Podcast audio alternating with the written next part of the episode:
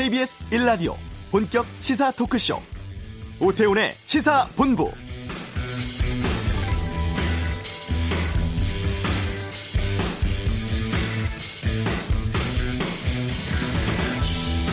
지금 국회가 20대 국회고 21대 국회의원 선거는 내년 4월 15일에 치러집니다. 한 8개월 정도 남았죠. 자유한국당 나경원 원내대표가 그제 다음 총선에서 안철수, 유승민까지 함께해야 한다는 취지에 발언하면서 정계 개편 움직임이 시작되고 있습니다. 보수 야권에서는 지금의 한국당, 바른미래당, 우리공화당을 각각 유지한 채로 내년 총선에서 여권 대응할 수 있겠냐는 보수 빅텐트론이 여전히 거론되고 있는 상황이죠. 이런 가운데 어제 민주평화당 비당권파인 대한정치연대 소속 의원들이 집단 탈당 선언하면서 야권발 정계 개편에 본격 시동이 걸렸습니다. 총선 앞두고 판 흔들기가 본격화하는 모양새인데요. 정치권에서는 이번 평화당발 정계 개편 움직임이 호남권을 넘어서 보수 야권에도 영향을 미칠지 주목하고 있는 상황입니다. 오태훈의 시사본부 잠시 후 이슈에서 대한정치연대 유성엽 의원 연결에 입장 듣겠습니다. 청와대가 10곳의 장관급 인사를 교체하는 개각 단행했습니다. 방금 뉴스에 정리하겠습니다. 한 주간의 스포츠 소식을 다루는 최동호의 관전 포인트. 최근 불거지고 있는 방사능 안전과 관련한 도쿄 올림픽 소식 살펴보겠습니다. 2부 금요 초대석은 가수 정수라 씨와 함께하겠습니다. KBS 라디오 오태훈의 시사본부 지금 시작합니다. 네, 이 시각 핫하고 중요한 뉴스를 정리하는 시간 방금 뉴스 KBS 보도국 박찬영 기자 나오셨습니다. 어서 오세요. 네, 안녕하세요. 예. 개각 소식 짚어보겠습니다. 조국 법무부 장관 후보 지명은 예견됐던 것이고 어, 8명 좀 정리를 좀 해 주시죠. 어, 먼저 법무부 장관은 조국 전 청와대 민정수석이고요. 네. 과학기술정보통신부 장관으로는 최기영 서울대 전기정보공학부 교수, 아, 농림축산식품부 장관으로는 김현수 농림축산식품부 차관이 승진했고요.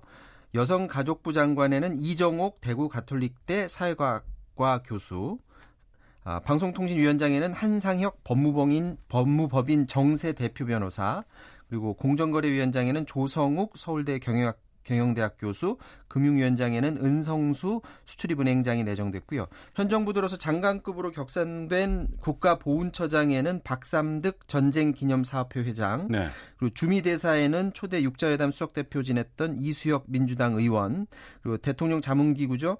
민주평화통일 자문회의 수석부의장에는 참여정부 통일부 장관 지냈던 정세현 전 장관, 그리고 차관급인 국립외교원장에는 김준형 한동대 국제어문학부 교수가 각각 내정됐습니다. 네. 조국 수석의 법무부 장관 내정은 사법개혁 이것을 이루겠다는 좀 의지로 봐야 되지 않을까요? 그렇습니다. 그 조국 법무부 장관 그리고 윤석열 검찰총장 이미 문재인 대통령이 취임하면서 어 아마도 취임 전부터 이런 구상을 했을 수도 있겠다 그런 생각이 듭니다. 왜냐하면은 어 조국 그 장관 내정자가 워낙에 그 사법개혁 의지가 아, 강한 인물이고 또 오직 검찰만 검찰 조직만 바라보고 가겠다라던 윤석열 검찰총장 역시 정치권에 휘둘리지 않을 것으로 보이기 때문에 이두 사람을 두 개 축으로 두고 생각해오던 사법 개혁을 이룰 수 있겠다 이렇게 봤을 수도 있는데요. 고민정 청와대 대변인도 오늘 브리핑을 했는데 이 자리에서 조국 후보자는 민정수석으로서 업무 수행 경험을 바탕으로 법무부 장관으로 검찰 개혁 법무부 탈 검찰화 등 핵심 국정 과제를 마무리할 수 있을 것으로 기대한다. 이렇게 강한 기대감을 나타냈습니다. 네. 뭐 여덟 명의 장관 후보자들 뭐 다 중요하지 않은 자리가 없는데 특히 이제 공정거래위원장 김상조 정책실장 후임 자리인데 김상조 전 위원장이 계속 해오던 개혁 작업 이어질 수 있을지 궁금합니다. 어떤 인물인지 좀 정리해 주세요. 조성욱 서울대 교수는 어, 여성입니다. 네. 그 금융기업 지배구조 전문가로 일컬어지는데 서울대하고 하버드대에서 학위를 받고 이 재벌 규제 그리고 경쟁 정책에 관한 연구를 수십 년간 해왔다고 하는데요. 예를 들어서 2003년에 금융경제학 저널이라고 굉장히 유명한 저널지가 있는데 여기에 명예 전당에 올라 있는 논문을 그때 어, 썼다고 합니다. 그러니까 97년에 우리나라가 IMF 경제 위기를 어, 겪었었는데 그때 당시에 지나치게 우리나라 기업들이나 재벌이 부채 의존해서 경영을 하다 보니까 그러다 보니까 이제 기업 구조가 굉장히 낙후돼 있었고 외부 충격에 쉽게 연쇄 도산으로 이어졌다라는 점을 논리적으로 다 입증하기도 했었다고 하고요. 또 그 삼바 분식 회계 사건 처리 관련해서 증손이 비상임위원으로 활동해왔던 인물이라고 해요. 그런데 네. 이, 이 사건 처리에 있어서 원칙대로 처리하자 이렇게 강한 소신을 가지고 있었다라고 알려져 있습니다. 이런 점을 보면 앞으로 공정위의 정책 방향이 어떤 방식으로 진행될지 대략적으로 과거 행적을 보면 알 수 있을 것 같은데 다만 김송 김상조 전 위원장도 당초에 이제 어, 공정위원장 취임하기 전에는 워낙에 강한 소신을 갖고 있었기 때문에 취임 초기부터 강력한 개혁 작업을 펼칠 거다라고 예상을 했는데 사실 예상과 다르게 이게 단계적으로 개혁 작업을 추진해 오지 않았습니까? 그래서 어 신임 그 어, 위원장도 과연 작업에 어떤 데 우선순위를 두고 할지 단계를 발, 밟아서 갈지는 좀 더 지켜볼 일이고요. 금융위원장에 오른 사람이 은성수 수출입 은행장이 내정이 됐는데 이 양반이 이제 관료 출신이다 보니까 네. 시장 안정에 더큰 어, 비중을 둘 가능성이 높다. 음. 그래서 금융권 개혁이라든지 소비자 보호 정책 이런 정책이 뒤로 밀릴 것을 우려하는 그런 소비자 단체들의 우려의 목소리도 있습니다. 네. 다음 소식 보겠습니다. 미중 무역 전쟁 2라운드에 들어갔다. 중국이 히토류 카드를 꺼내들 가능성이 높아졌다. 어떤 내용입니까? 어, 이제 트럼프 미국 대통령이 중국을 환율 조작국으로 최근에 에, 지정했잖아요. 예. 그래서 이제 무역 전쟁이 2라운드가 시작되라, 시작됐다라는 평가가 있는데 중국이 가만히 앉아서 당하고 있지는 않을 거다라는 평이 많습니다. 중국 히토류 산업협회가 성명을 냈는데요. 중국의 산업 지배력을 미국과 무역 전쟁에서 무기로 쓸 준비가 돼 있다. 중국 정부의 맞대응을 결연히 지지한다라고 밝혔고 그러면서 미국 소비자들은 미국 정부가 부과한 관세 부담을 그대로 짊어져야 할 것이다 이렇게 선언을 했습니다. 이제 중국 정부가 정부 차원에서 선언을 한 것은 아니지만 음. 히토류를 직접 생산하는 그 산업 협회가 선언을 한 것이기 때문에 내부적으로는 무기화 선언으로 봐도 무방하다라는 평이고요. 몇 차례 소개를 드렸었는데 히토류는 스마트폰이나 전기차 아니면 레이더 전투기 이렇게 첨단 장비들에 쓰이는 그런 어, 원료인데 중국이 세계 생산량의 80% 이상을 차지합니다. 네. 그래서 히토류를 봉쇄하면 미국의 타격이 클 것은 분명해 보이는 상황이고 여기에 더해서 중국이 가질 수 있는 또 하나 카드가 미국의 국채를 대량 매도할 수 있다라는 게 거론이 되고 있는데 이게 어. 중국 내에서 거론되는 게 아니라 미국 예. 쪽에서 나왔습니다. 미국의 CNN 방송이 보도를 했는데 이론상으로만 보면 미국이 1조 1천억 달러의 미국 국채를 갖고 있는데 이 중에 일부만 팔아도 미국의 채권 시장에 완전 패닉이 올 거다라는 중국이 채권을 팔면 미국 그렇죠. 채권을 네. 어쨌든 미국이 계속해서 카드를 꺼내 드는데 중국이 그냥 참고 어, 넘어가지는 않을 것이다라는 분석이고요. 히토류 카드가 됐건 아니면 아, 미국 국채를 일부를 파는 그런 카드를 내놓건 간에 어쨌거나 미국이 아프게 카드를 써야 되기 때문에 만약에 그 카드를 쓰면 아뭐 잠깐 찔끔 이렇게 하는 게 아니라 음. 전면적인 어떤 전면전으로 치달을 수도 있다라는 어, 그런 분석입니다. 네. 지금도 뭐 포털 사이트 검색어에 한국 콜마라는 기업 이름이 올라가 있습니다. 이 기업의 회장이 직원들을 모아놓고 막말 영상에 아베를 지켜 세우는 영상 이런 것들을 틀어서 논란되고 있다고 하는데 한국 콜마 어떤 기업이에요, 이가? 이게 어 원래는 JTBC가 어제 첫 보도를 했었거든요. 예.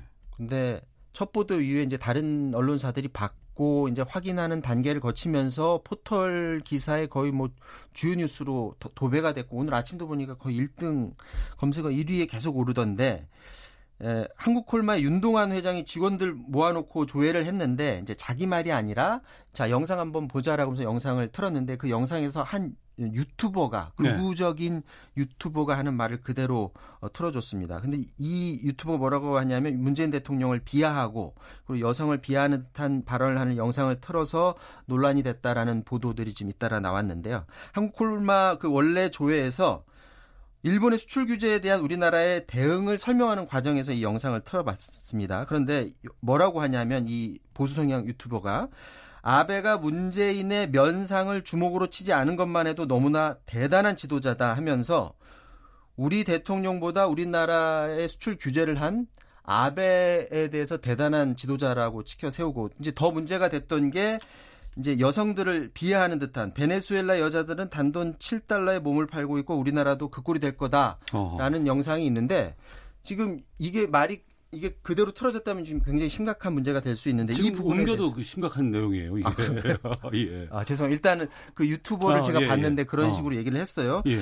그런데 이제 이 한국 콜마 측은 어떻게 해- 해명하느냐 하면 아, 지금의 현 상황을 짚어주기 위해서 틀어준 거다. 그리고 음. 특히나 그 여성 부분은 자기네는 그 부분 틀지 않았다라고 지금 하고 있거든요. 근데 이 부분은 아마 추가적인 직원들의 증언을 통해서 아마 확인이 될 수 있을 것 같습니다. 알겠습니다. 자, 방금 뉴스 박찬영 기자와 함께했습니다. 고맙습니다.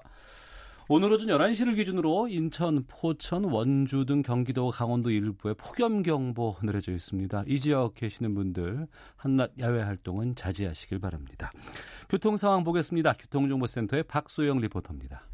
폭염에 차량 고장이 많고 사고도 자주 발생하고 있는데요. 북부간선도로 구리 쪽으로 종암 분기점 부근에 서 있었던 차량 고장이 악화로 정체가 여전합니다. 이후로 신내까지 밀리고 있고요. 분당 수서관도시 고속화도로 성남 쪽으로는 복정 부근에서 사고가 발생했습니다. 2차로에서 이 처리 작업을 하고 있어서 일대 지나기가 힘들고 강 동쪽으로 교통량이 많습니다. 강변북로 성산에서 반포까지는 50분 정도 걸리고 있고요. 또 올림픽대로는 여의도에서 청담을 지나는데 40분 정도 걸립니다. 고속도로에서는 중부고속도로 하남 쪽으로 호법 분기점 부근에서 화물차 관련해 사고가 있었는데요. 2차로를 막고 이 처리 작업을 하고 있어서 남이천부터 9km 구간 정체가 매우 심한 상태입니다. 미리 우회하시는 게 좋겠고요. 휴가지로 향하는 차량들로 서울 양양간 고속도로 덕소에서 남양주 요금소까지 4km 구간에서 밀리고 있고요. 영동고속도로 강릉 쪽으로도 12km 구간에서 정체가 되고 있습니다. KBS 교통정보센터였습니다.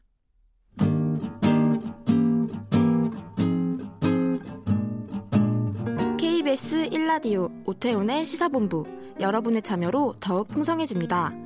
방송에 참여하고 싶으신 분은 문자 9730번으로 의견 보내주세요. 짧은 문자는 50원, 긴 문자는 100원의 정보 이용료가 붙습니다. 애플리케이션 콩과 마이케이는 무료고요. 시사본부는 팟캐스트와 콩, KBS 홈페이지를 통해 언제나 다시 들으실 수 있습니다. 많은 참여 부탁드려요. 민주평화당 내 모임인 변화와 희망의 대한 정치연대 의원들이 어제 집단 탈당을 선언했습니다. 총선 생존 위한 제3지대 신당을 모색하고 있는 상황에서 정동영 현 대표에게 사퇴를 요구했지만 설득하지는 못한 상황인 것 같은데요. 대한정치연대 또 민주평화당 어떻게 될지 제3지대 신당은 가능할지 살펴보도록 하겠습니다. 어제 대한정치연대 대표로 기자회견을 가졌습니다. 민주평화당 유성엽 의원 연결하겠습니다. 안녕하십니까? 예, 안녕하세요. 예. 예. 어제 탈당 기자회견 하시면서 예, 2보 전진을 위한 1보 후퇴라고 말씀을 하셨던데 예, 예. 탈당 선언 소회부터 좀 듣겠습니다. 지금 어떻든 뭐 아주 무겁지만은 좀 결연한 마음으로 그런 결의를 모았는데요. 예. 지금 현재 우리나라 정치 전반을 전체적으로 보면은 여당 더불어민주당에 대해서는 그 실망하는 국민들이 점점 늘어가고 있습니다. 네. 또 그렇다고 또 자유한국당은 반성하지 않고 있는 상태여서 네. 우리 국민들께서 어디 눈길을 줄 데가 없는 그런 상황이기 때문에 네. 그 사분 오열되고 질이 멸렬해진 그런 제3 세력들을 음. 좀 하나로 좀 묶고 또 거기에 좀 외부의 새로운 인물들을 좀 과감하게 영입을 해서 네. 좀 새롭게 좀 출발할 필요가 있지 않겠는가 이렇게 생각을 하는데요. 네. 제3 세력들에 있는 각 당들의 대표들이 어, 당권을 움켜쥐고 있어가지고는 이거 불가능합니다. 그런 새로운 변화가. 네. 어, 그래서 저희들은 정동영 대표께 당 대표직을 내려놓고 음. 제3지대 신당을 추진하는 역할을 맡는 비대위 체제 구성을 하자 이렇게 요구를 했었는데 어, 어떻든 정동영 대표께서는 어, 당 대표직을 내려놓는 거 네. 비대위 체제로 전환하는 것에 대해서는 뭐 결코 동의할 수 없다 어. 어, 해서 그래서 지금 불가불 저희들이 그러면은 어떤 뜻을 같이 하는 의원들이라도 일단 탈당을 해서 균열을 만들어서 새로운 변화를 네. 해야자 음. 이런 뜻에서 참 뭐 어려운 결단을 한 겁니다 사실은 저희들 입장에서는 예. 예. 정동영 대표를 기자회견 전에 만나셨죠? 그렇습니다. 그, 그 전날, 어, 만나서 뵙고, 아까 앞에서 말씀드린 그런 취지의 이야기를 했고, 네. 또 요구를 했고, 음. 그런데 이제 정동영 대표께서는, 어, 당대표직 내려놓는 거, 비대위 체제로 가는 거, 이건 동의할 수 없다. 네. 이렇게 돼가지고, 예. 음. 그럼 그 부분인데 정동영 대표가 당 대표 직을 내려놓을 수는 없지만 제3지대 신당에 대해서는 어떤 의견을 보이던가요? 뭐 제3지대 신당에 대해서는 뭐 부인하지 않습니다. 그 필요하다라고 뭐 동의를 하시는데 아 그래요? 예예 동의를 어. 하는데 네. 어 그러나 이 당 대표직을 이게 쥐고 있는 상태 속에서는 음. 그런 원활하고 신속한 제3지대 신당이 만들어지는데 많은 걸림돌이 생깁니다. 그런 네. 부분이 누가 오려고 잘 안 해요. 그 음. 좀 와서 같이 여자 해도 네네. 위에 가서 또 마치 뭐 경쟁하는 모양새가 어, 비춰지고 이렇게 하는 건 부담스럽다. 그건 음. 못 오겠다. 이제 이런 분들이 많이 있어서 네. 좀 자유스러운 상황에서 제3지대 신당을 추진하는 것이 맞지 않겠냐. 음. 이렇게 생각합니다. 예. 아직 탈당계를 제출한 상황은 아니시죠? 어, 모아놓고 있습니다. 제가 가지고 있는데 예. 12일 날 일단 계획은 그 전까지 어떤 극적인 뭐 어떤 타결이 없다면은 어 12일 날 오전에 음. 탈당계를 당이라든지 또 중앙선거관리위원회에 제출을 하고 네. 어, 11시에 그것을 공식 발표할 계획입니다. 네. 탈당계를 한 모으고 있다고 말씀하셨는데 지금 아니, 모았어요, 모았어. 일단은 우리 같이 하는 사람들은 모았고, 10명? 예, 그러고 이제 아마 김경진 의원께서는 뭐 우리와 함께 이제 아마 탈당을 하는 것으로 그렇게 알고 있고요. 예. 그러고도 이제 남아 있는 분들도 그 생각들을 달리하는 분들이 좀 들어 있을 것 같아요. 왜냐하면 네. 황주홍 의원 경우에는 음. 그 중재안을 만들어 가지고 이렇게 추진을 하다가 네. 그걸 정동영 대표께서 번복을 했단 말이에요. 네. 뭐 서로 커뮤니케이션상의 문제가 있었던 것인지 어쩐지는 모르지만 거부를 하다 보니까 아주 황종 의원도 아주 난감해하는 그런 입장이고 음. 뭐 어제 뭐 여러 가지 그 입장을 우리 바이버방에다 올렸는데 어, 상당히 좀 고민하는 그런 것을 역력하게 느낄 수가 있었습니다. 지금 어떻게 할 것인지. 그러면 정리를 하면은 민주평화당 소속 의원이 현재 14분인가요? 그렇죠. 이 바른미래당에 소속으로 와 있는 두 분 빼놓고는 14명인데 14분 가운데 10명이 탈당에 동참하시겠다는 상황이신 거고요. 현재까지 확정된 건 10명이고요. 예. 뭐 나머지 분들도 어떨지 모르겠습니다. 거기서 일부 그네분 남은 분들 중에서 어. 어떠한 선택들을 또 할지도 아직은 좀 미지수인데 어, 좀 어려운 상황으로 갑니다. 그래서 예. 예. 지금 민주평화당이 아닌 제3지대 신당이 필요하다고 지금 하시는 거 아니겠어요? 예, 예. 근데 정동영 대표가 사퇴를 하면은 굳이 제3지대 신당은 없어도 민주평화당 내에서의 변화를 꾀할 수 있지 않을까 싶기도 한데요. 어, 아니요, 아니, 그러지는 않습니다. 어. 왜냐면은 예. 민주평화당만으로도 현재 안 된다라는 것이 어, 국민들 여론조사 결과 드러나는 거 아니겠습니까? 네. 뭐 3%못 넣는 건 그만이고 뭐 거의 0. 몇 퍼센트까지도 지지율이 나오고 있는 상황이기 때문에 음. 어, 큰 어떤 변신 변화가 필요하다. 네. 우리 당이 지향해야 할 노선부터 가치, 정책, 인물 이런 측면에서 근본적인 변화가 필요하지. 뭐 민주평화당만으로는 현재 좀 불가능하다고 생각합니다. 왜냐하면은 알겠습니다. 민주평화당을 포함해서 지금 현재 바른미래당 이런 상황들이 무소속까지들 있는데 네. 이게 거의 4분 5열돼 가지고 지리멸렬해져 있는 이런 상태이기 때문에 음. 어, 뭔가 바른미래당도 이제 어떤 정리가 돼야 될 것이고 우리도 좀 정리가 돼서 네, 네.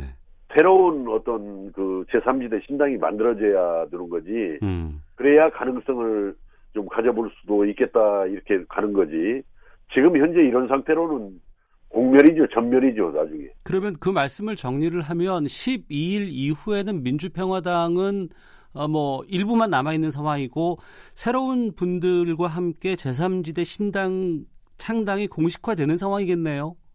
그렇습니다. 어. 예, 이제 만약에 어떤 극적인 타결이 없어서 12일 날 이제 탈당이 이제 결행이 된다면은 네. 이제 거기에서부터 제3지대 신당을 만들기 위한 이제 지난한 노력이 이제 펼쳐질 것입니다. 예. 그럼 제3지대 신당은 지금 현 여당인 더불어민주당 빠지고 자유한국당 쪽 빠지고 뭐 우리도 공화당은 아닐 것 같고 바른미래당과 무소속과 그리고 현 그 지금 대한정치연대 이분들과의 연합으로 되는 겁니까? 음, 바른 미래당 내에서도 네. 제3지대 신당으로 갈 수밖에 없다 가야 한다 네. 이렇게 생각하는 분들이 어, 많이 있습니다. 그 지금 바른 미래당에도 그러면 그분들은 이제 국민의당에서 바른 미래당으로 가신 분들 말씀이신가요? 뭐 대개 그분들 중심으로 해서 제3지대 신당으로 갈 수밖에 없다 가야 한다 네. 이런 생각들을 보이는 분들이 있기 때문에 음. 뭐 그런 분들도 특별하게 나중에 문제가 없으면은 뭐 같이 할수 있는 분들이다 저는 생각을 합니다. 예. 네. 문제가 있다는 건 어떤 걸 걸림돌로 아니요, 예를 보시는 들어서 거예요? 요 기본적으로 제3지대 신당이 지향하는 어떤 노선이라든지 추구하는 예. 가치에 대해서 어. 어, 같이 이제 동의할 수 없다라든지 하면은 못 오는 거죠. 아무리 제3지대 신당이라는 그 형식에 대해서 동의를 했다 하더라도 네. 예 그런 의미입니다. 예. 네. 자, 어제 민주평화당 탈당을 선언한 대한정치연대 입장이라든가 또 제3지대 신당에 대한 이야기 민주평화당 유성엽 의원과 함께하고 있는데요. 그러면 12일 이후에 만약에 제3지대의 신당이 구체적으로 된다고 하면 어느 예. 정도의 규모라고 지금 전망하거나 예상하고 계십니까? 글쎄요, 이제 저 우리 제3지대 신당이라는 데가 꼭 우리 현역 국회의원들 기준으로만 가는 게 아니고 오히려 어, 현역 국회의원들은 다 내려놓고 네. 어, 외부에서 우리가 어떻든 모셔올 그런 새로운 인물들이 어, 주도하는 그런 제3지대 신당으로 가기 때문에 네. 꼭 현역 의원 수 기준으로 몇 명이다 몇 명이다 이렇게 말씀드리는 것도 그렇고 음. 어, 어떻든 외부의 새로운 인물들 영입까지 열심히 해나갈 계획입니다. 영입 작업도 지금 진행 중이신 건가요, 혹시? 그렇습니다. 예, 예, 예. 아, 지금 의사를 타진하고 있고 또 거기에 예. 수락하신 새로운 인물들도 좀 있으세요? 어, 거기에 대해서는 아직은 지금 제가 말을 안 하는 것이 좋겠습니다. 지금 현재 상황에서는. 아, 어, 그러나 많이 만나오고 있습니다, 지금. 예, 지속적으로 만남은 갖고 계시고요. 예, 예, 예. 예. 좀 불편한 질문일 수도 있습니다만 예. 더불어민주당과 자유한국당 제외하고 이전에 새로운 제3시대 신당은 그 전부터 끊임없이 이야기가 있어 왔습니다. 우리 정치 세계에 있어서. 예, 예. 그런데 성공한 적은 별로 없었던 것 같아요. 물론 이제 그동안 많은 결과적으로 실패들을 많이 했지요. 했는데 예. 또 그만큼 기득권 양당 체제에 대한 문제점 음. 거기에 대한 반성은 또 우리 국민들 사이에서도 아주 뿌리 깊게 자리를 잡고 있습니다. 그래서 네. 어, 그동안 성공을 하지 못한 그런 많은 사례들이 있습니다만은 음. 어, 굴하지 않고 끊임없이 이렇게 추진해 나가는 것도 대한민국 정치 발전을 위해서는 필요한 일이다. 네. 이렇게 생각을 합니다. 예. 그렇다고 하면은 제3지대 신당이 앞으로 어떤 당이 돼야 한다고 보시는지 뭐 추구하는 가치라든가 여러 가지 뭐 구성 상황들 좀 말씀해 주신다면은요. 어, 저희들은 이런 기본적으로 이런 생각이에요. 우리나라 정치에서 가짜 보수, 네. 가짜 진보들이 나라의 정치를 이렇게 어, 어지럽혀 놓고 어. 국민들한테 정치 불신을 저는 초래했다 이렇게 생각을 하거든요. 예. 저는 진보를 하려고 해도 과학적이고 합리적인 진보를 해야 된다라고 생각을 하고 네. 보수를 한다 하더라도 수구 꼴통 보수를 해서는 안 되고 음. 국가의 어떤 정체성이나 국가의 어떤 민족의 자존심이라든지 존엄이라든지 이걸 존중하고 지켜나가는 네. 건전하고 개혁적인 보수를 해야 된다라고 생각해요. 그래서 음. 정치 세력의 교체가 지금 필요한 때다 이렇게 보기 때문에 음. 정말 합리적인 진보, 음. 개혁적인 보수 뭐 이런 부분들을 다 아울러서 함께 갈 수 있는 길인데 네. 종래 의미의 보수 진보로 바라보는 것은 좀 이걸 제대로 해석하는 것이 아니다 음. 이렇게 봐서 어, 잘못된 보수, 잘못된 진보는 배척하는 겁니다. 네. 글쎄요, 총선이 1년도 채 남지 않은 상황에서 지금 자유한국당도 뭐 보수 빅 텐트론 이렇게 해서 새롭게 판을 좀 짜보자라는 움직임들이 일고 있는 것 많이 느끼시죠? 그렇습니다. 지금 나경원 대표께서 뭐 구체적으로 무슨 이야기 했다라는 이야기도 듣고 있고요. 예. 그래서 전체적으로 우리 대한민국 정치가 지금 혼란스럽게 양상이 전개가 되고 있는데 어.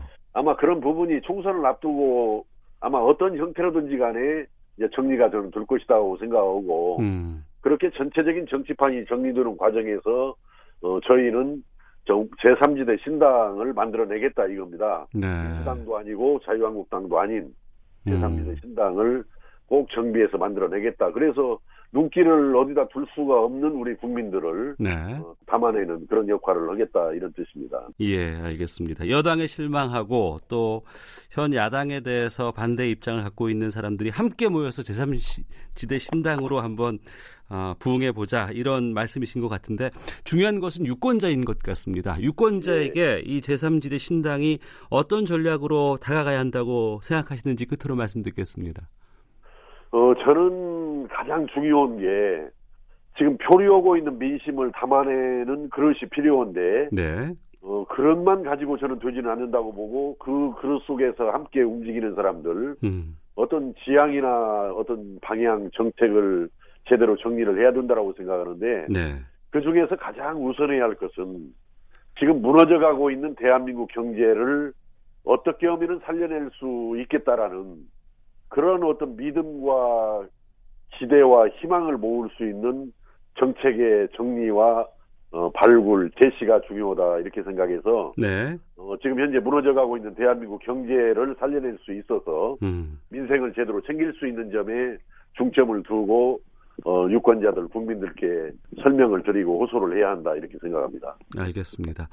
아, 지금은 12일까지는 여러 가지 가능성은 좀 열어놓는다고 말씀하셨는데 그 이후에 구체적으로 좀 무언가 변화가 있게 되면은 직접 모셔서 좀 말씀 좀 듣겠습니다. 알겠습니다, 알겠습니다. 예, 감사합니다. 오늘 말씀 고맙습니다. 예, 예, 감사합니다. 예. 민주평화당 대한정치연대 유성엽 의원이었습니다.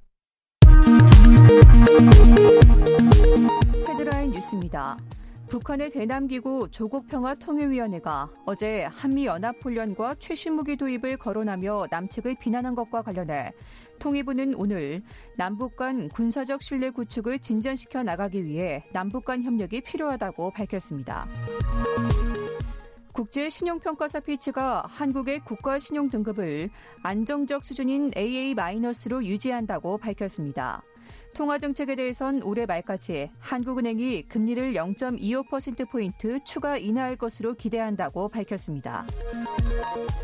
김상조 청와대 정책실장은 오늘 한국의 백색 국가 명단에서 일본을 제외하는 방안과 관련해 중단한 것은 아니고 조금 더 검토할 사항이 있는 것 뿐이라고 말했습니다. 더불어민주당은 한국과 일본 시민들이 SNS상에서 나는 한국을 좋아한다, 노 아베 운동을 벌이는 상황을 언급하고 시민들의 목소리를 일본 정부가 외면하지 말아야 한다고 강조했습니다. 자유한국당 나경원 원내대표가 최근 주식시장에서 사흘 동안 75조 원의 시가총액이 증발하고 환율이 오르면서 국민 사이에는 제2의 IMF 위기가 온 것 아니냐는 불안 심리가 깊게 퍼져 있다며 금융시장 위기에 대해 문재인 정권이 잘해줘야 하는데 책임이 결코 가볍지 않다고 말했습니다. 지금까지 헤드라인 뉴스 정원나였습니다.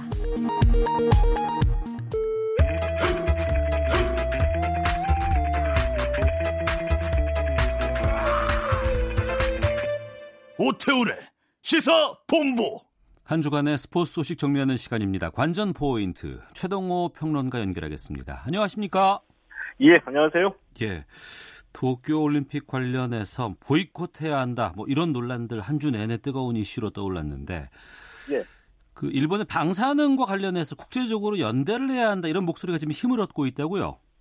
어, 예, 그런 거죠. 이 왜냐하면은 이 도쿄올림픽 보이콧과 관련해서 이 두 가지 배경이 있거든요. 네. 그러니까 이 하나는 일본의 이, 이 경제 보복에 대한 반발이고요. 또 하나는 일본은 일본의 이 방사능 오염에 대한 우려인데, 근데 이 경제 보복에 대한 보이콧은 좀 지혜롭지 못하다. 이 음. 다른 해외 국가들이 우리 주장에 동조해서 보이콧에 참가할 가능성이 없거든요. 네. 자, 그래서 우리만 도쿄올림픽에 출전하지 않는다면 오히려 자, 우리가 이 보이콧 당하는 결과를 초래할 수도 있다고 보고요. 어, 또 2032년 남북 공동올림픽 유치에 나섰는데 이 유치 활동에도 도움이 되지는 않을 거라고 봅니다. 아, 하지만 이 반면에 이 방사능 오염을 우려하는 목소리는 점점 커질 것 같은데 이 올림픽이 가까워질수록 방사능 이슈가 커질 수밖에 없거든요. 네. 우리뿐만이 아니라 이 세계 각국의 시민 단체와 환경 단체들이 연대를 하고 있기 때문에 음. 어, 이 방사능 우려에 대한 보이콧과 관련해서는 우리만의 단독 행동이 아니라는 점에서는 좀 부담이 훨씬 적다 이렇게 볼 수가 있는 거죠. 네, 알겠습니다. 그리고 그 도쿄올림픽 조직위원회가 홈페이지 공식 홈페이지에 독도를 일본 영토로 포기했다고 하는데 이건 좀 문제가 크지 않습니까? 아, 이건 좀 문제가 크고 상식적으로 생각해도 일본이 이렇게 하면 안 되는 이유가 있거든요. 왜냐하면은 이 도쿄올림픽 조직위원회 홈페이지에 이 성화 공송 지도가 있는데 네. 이 지도에 독도가 일본 영토로 표기가 돼 있는 겁니다. 음. 그래서 이 대한체육회가 IOC와 일본 올림픽위원회에 항의했고요. 어, 왜냐 이 일본이 이게 상식밖의 행동인데 왜냐하면 지난해 이 평창 동계 올림픽 때 남북한이 공동 입장을 했잖아요. 예. 이때 이 한반도기에 독도를 우리가 표기를 하지 않았거든요. 근데 왜 안 했냐하면 원래는 독도가 표기돼 있었는데 일본에서 문제 제기를 한 겁니다. 어. 아, 그래서 IOC도 정치적인 사안이라고 판단했기 때문에 우리에게 독도 표기하지 말라고 했고요. 우리가 이것을 받아들인 거거든요. 네. 그런데 이제 와서 일본은 자기네들이 올림픽 개최한다고 홈페이지에 독도를 표기하는 것이 이게 말이 안 되죠. 음. 이 100번을 양보해서 이 독도 문제 같은 경우에는 해외 시각으로 보면 영토 분쟁이거든요. 음. 정치적 사안이고요. 이 평창 동계 올림픽뿐만이 아니라 런던 올림픽 때도 우리 축구의 박종우 선수가 독도 피켓팅했다가 징계를 받은 적도 있습니다. 예. 때문에 이 도쿄 올림픽에서도 홈페이지에 독도 표기하는 것은 정치적인 사안이 될 수도 있기 때문에 독도 표기하면 안 되고요. 이건 음. 너무나 당연한 일인데 대한체육회가 분명히 짚고 넘어가서 독도 표기를 삭제해내야지 된다고 봅니다. 네, 이건 일본뿐 아니라 IOC에다 상당히 좀 강하게 좀 항의를 해야 될 사안이 아닌가 싶은데요. 예, 맞습니다. 알겠습니다. 자, 그리고 프로야구 쭉 가보겠습니다. 두산의 린드블럼 선수가 투수 부분에서 사관왕 노리고 있다고요? 예, 예, 맞습니다. 예, 두산의 린드블럼 선수 현재 17승이거든요. 올 시즌에 20승 넘어설 것으로 예상이 됩니다. 아, 놀라운 건 승률인데 이 22경기에서 17승 1패입니다. 어이고. 승률이 무려 9할 4푼 4리나 됩니다. 평균 자책점도 1.90이고요. 아, 그래서 이제 다승, 승률, 평균 자책점 8삼진에서 1위를 달리고 있기 때문에 올 시즌 투수 부분 4관왕에 도전하고 있습니다. 앞으로 한 8번 정도 더 등판할 것으로 예상이 되거든요. 네, 현재 KBO 리그에서 외국인 최다승 기록이 22승인데 이 린드블럼 선수가 올 시즌에 외국인 선수 최다승 신기록을 세울지 관심사도 떠오르고 있고요. 어, 또 8삼진에서는 SK 김광현 선수가 린드블럼의 한 개 뒤진 2위입니다. 자, 그래서 이 김광현 선수가 과연 8삼진에서는 린드블럼 선수를 앞설 수 있을지 이것도 팬들의 관심을 모으고 있습니다. 네.